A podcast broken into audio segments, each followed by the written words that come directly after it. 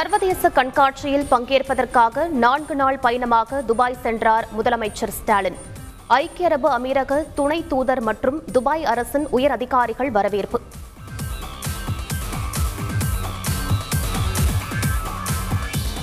Number one மாநிலமாக தமிழகத்தை கொண்டுவர தனது துபாய் அபுதாபி பயணம் துணை நிற்கும். முதலமைச்சர் ஸ்டாலின் நம்பிக்கை.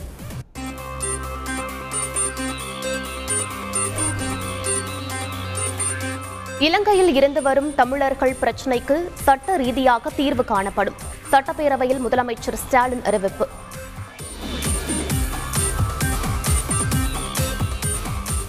சட்டம் ஒழுங்கு பிரச்சினை குறித்து பேச வாய்ப்பளிக்கவில்லை என கூறி அதிமுக உறுப்பினர்கள் அமளி. சட்டப்பேரவையில் இருந்து வெளிநடப்பு.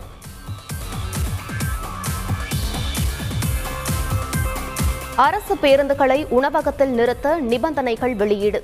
அதிக விலை விற்றால் நடவடிக்கை என எச்சரிக்கை.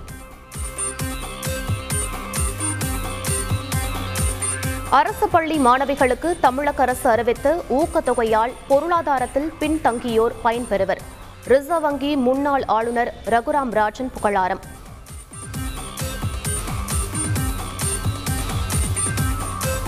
நாடு முழுவதும் சுயமரியாதை திருமணங்களை அங்கீகரிக்க வேண்டும்.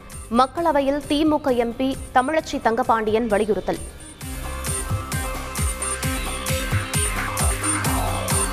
எல்லை தாண்டி மீன் பிடித்ததாக குற்றச்சாட்டு.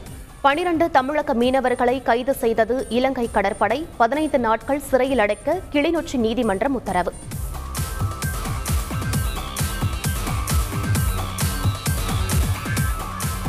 பள்ளி மாணவரை அழைத்து சென்று யாருக்கும் தெரியாமல் ரகசிய திருமணம்.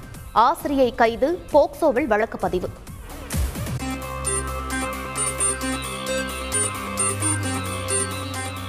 ஓடும் ரயிலில் செல்போன் பறிக்கும்போது இளைஞரை கீழே இழுத்து தள்ளிய அவலம்.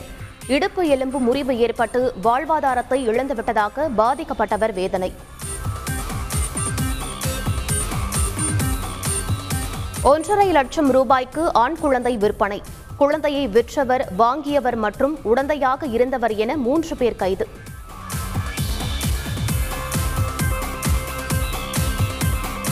இரண்டு ஆண்டுகளுக்கு பிறகு கொரோனா பாதிப்பு இல்லாத மாவட்டமானது ஈரோடு. பூஜ்ய நிலையில் உள்ளதாக சுகாதாரத்துறை தகவல்.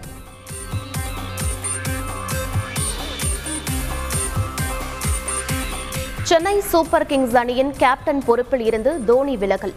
ரவீந்திர ஜடேஜாவை கேப்டனாக நியமித்து அணி நிர்வாகம் அறிவிப்பு.